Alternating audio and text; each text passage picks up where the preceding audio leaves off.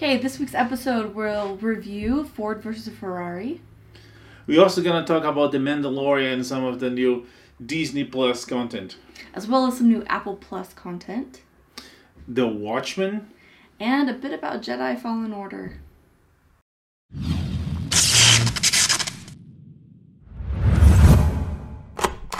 Okay, so this week we had a lot to talk about. But first, I need to remind you guys that our weekly video are available on YouTube, on our YouTube channel, Retinatel.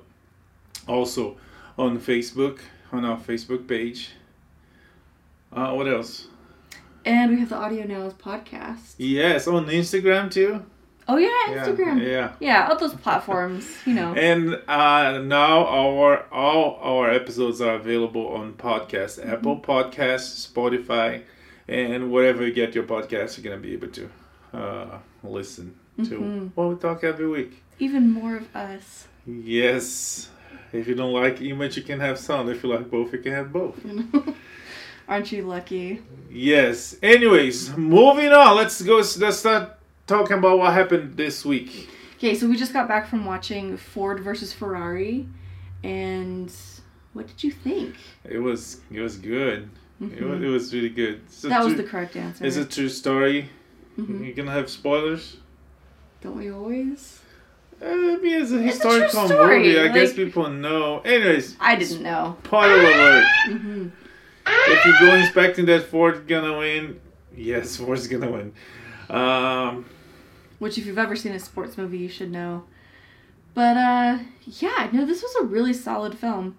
I think what says probably the most about the film is that I don't particularly care about cars or car racing. This one made me love it. Like, it made me understand and appreciate the passion, the talent, and the hard work that goes into these races. Yeah. Mm-hmm. It's a genuine American underdog story. Starring an English guy, but yeah. Well, you know, American superheroes are all British. Yeah. Thor. Well, he's Australian. Either way, not American. Not American, but it means Superman. Mm-hmm. Anyways, American underdog story about how Ford beat Ferrari at the Le Mans. 24 hours of Le Mans race, and Christian Bale is terrific on it. Mm-hmm. They have Matt Damon, they are the main characters. True characters, so it's a true story, it's a beautiful story about how getting together and how Americans' ingenuity are able to break barriers and go beyond, even when everybody thought it was impossible.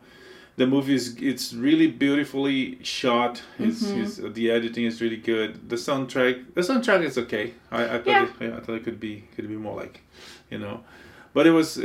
It did its job. Overall was really good. Mm-hmm. Very entertaining. I don't know how long was the movie. I assume it was. It was probably a couple hours. Honestly, but it doesn't feel.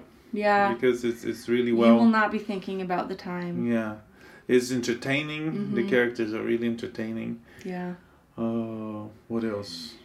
If you're into cars, you'll love this movie. If you're not into cars, there's still a lot to love. Cause like he said earlier, it's this great human story about people doing something that was impossible against all odds and all the rest. Yeah. The whole car thing, I honestly thought there would be more. It was actually a little bit less than I expected. It was, I think everybody can enjoy. So it was just right. Ford vs. Ferrari, directed by James Mangold, that was nominated last year for Logan. And he's probably going to get some nominations out of this one, too. Yeah. It's that time of year. Yeah. Oscar season. Mm-hmm. Award season. And that's a good one. Next, we had The Mandalorian. So Disney Plus finally came out this week. Mm-hmm. It had some technical difficulties at the beginning, but now it's running smooth and had like a really nice catalog for your family. And among the original content, we have Star Wars The Mandalorian. I was not disappointed at all. Yes. Spoiler alert again. The series takes place between episodes 6 and 7, so it's a a new realm of narrative, considering that once Disney bought Lucasfilm, they basically ignore the expanded universe. So, and the story follows this bounty hunter. Who is, wait for it, Mandalorian. Yes, and he has no name. No name, not yet. Very cowboyish. And talking about cowboyish, the whole show looks very, very cowboyish, which is good because they're doing really, really great, and some elements of sci-fi mixed with Western work really fine. Yeah. There, you'd mentioned the expanded universe. That's really what the show is doing. We haven't seen a whole lot of familiar characters or anything like this. It really does expand the Star Wars universe, and it's a different kind of Star Wars story as well. This is cowboys and westerns, whereas Star Wars, the Star Wars saga before, has been really more like fantasy. So this is different, but in very good ways. And the biggest threat on the Star Wars universe during the original Star Wars movies, which is the Empire, it's not there because the Empire was destroyed, as you know, on the Return of the Jedi. We do have reminiscence of the Empire, but it's not like the Empire is controlling everything. You have more like, you know, former Nazis trying to survive after World War II. It's basically... Honestly, that would be like my one complaint about the show. Why? In that episode, like the two Imperial characters we meet, one has this really thick Germanic accent, and the other one is a skinny doctor wearing big round glasses. Like, it's way too on the nose Nazi. Yeah. Well, he's from the planet Deutschland. Yeah. He's portrayed by Werner Herzog, a famous German actor director. But seriously, that's like the biggest complaint, and it's not even really a complaint. I like the bad guys a bit. I don't like when. Oh, I get his point. I see. No, he's bad. I don't get what he's bad. Anyways. But bad guys are complicated. No, I'm not going to try to do the accent. Special week for The Mandalorian. Well, the premiere was Wednesday. But the show is going to be released every Friday, so tonight we're going to have another episode.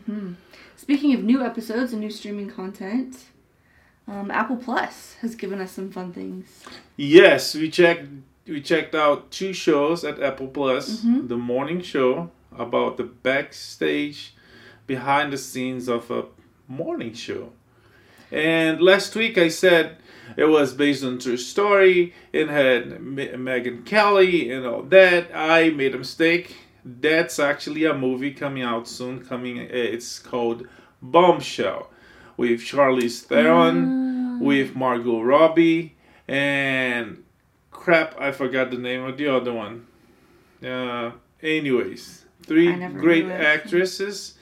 You're gonna see more trailers and more posters soon. That one is based on true story. Those are real characters. The morning show sounds a lot like Truth. You have this character portrayed by Steve Carell that looks a lot and sounds a lot like what was his name? Matt Lauer from the morning show. So, but it's fiction. Also, if you're like me and you thought that a show called Morning Show starring Jennifer Aniston and Steve Carell would be a comedy, you'd be super wrong. This is basically the Morning Show version of The Newsroom, the Aaron Sorkin series. Yes. I got strong Newsroom vibes. It does. Definitely. It's a lot like it has some of the same vibes, some of the same motifs. And being a journalist and revealing the truth and all that, you know, apostolic job that they like to say they do. Anyways, it is important. We also saw Dickinson. Yeah, that was fun. I think we're going to call this historical fiction, but it's the kind of historical fiction that really embraces the fiction part. So she uses very like modern vocabulary and things like that, and I don't know, it was fun. Honestly, I don't know much about Dickinson's life, but yeah, it looks good. The cast is good. Haley Steinfeld is doing great as this sort of emo millennial Emily Dickinson, living under the pants, and she's like revolutionary, which she was writing. We're not sure about her personal life, and the show tried to explore that. But it's fun. It's good. What else we saw this week?